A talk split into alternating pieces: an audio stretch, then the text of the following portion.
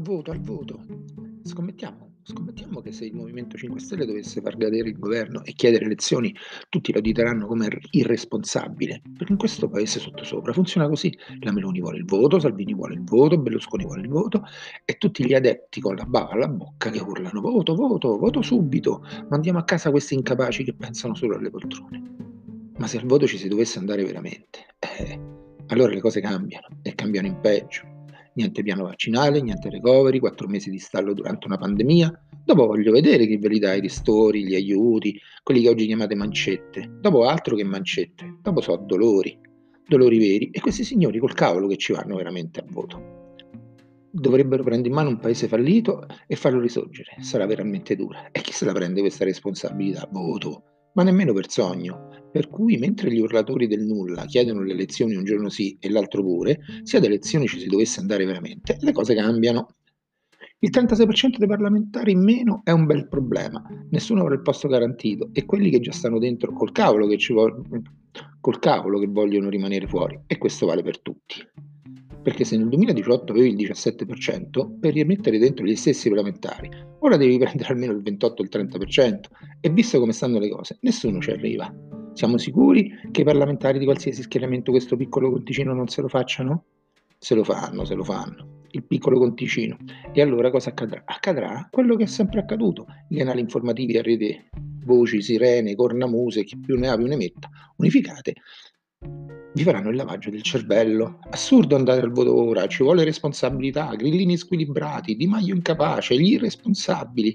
E ve lo diranno non una, non due e nemmeno cento volte, ve lo diranno così tante volte e in così tanti canali che per voi sarà la verità assoluta e vi, e vi dimenticherete chi ha scatenato tutto questo e vi dimenticherete le assurdità degli sbagli della sanità lombarda e vi dimenticherete di tutto perché vi metteranno così tanta paura che la vostra mente andrà in emergenza e penserete una cosa sola.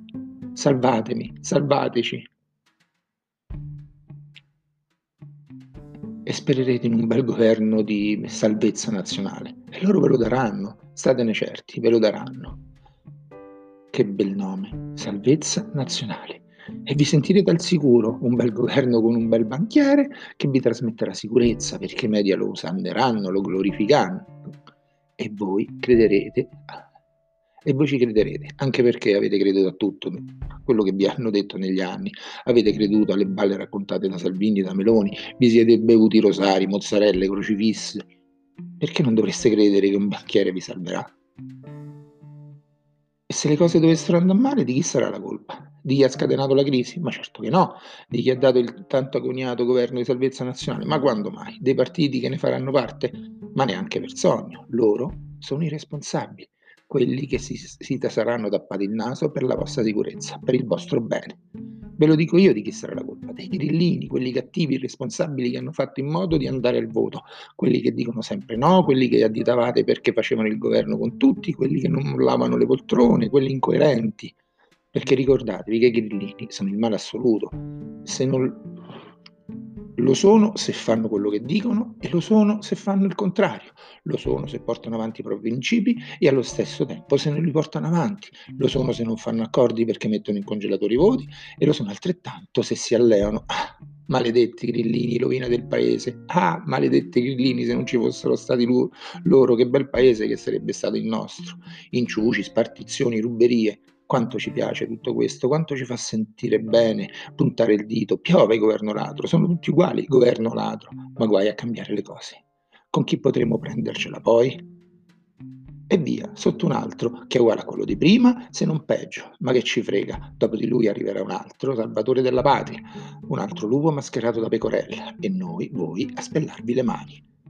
E un altro giro di valzer comincia. Scommettiamo?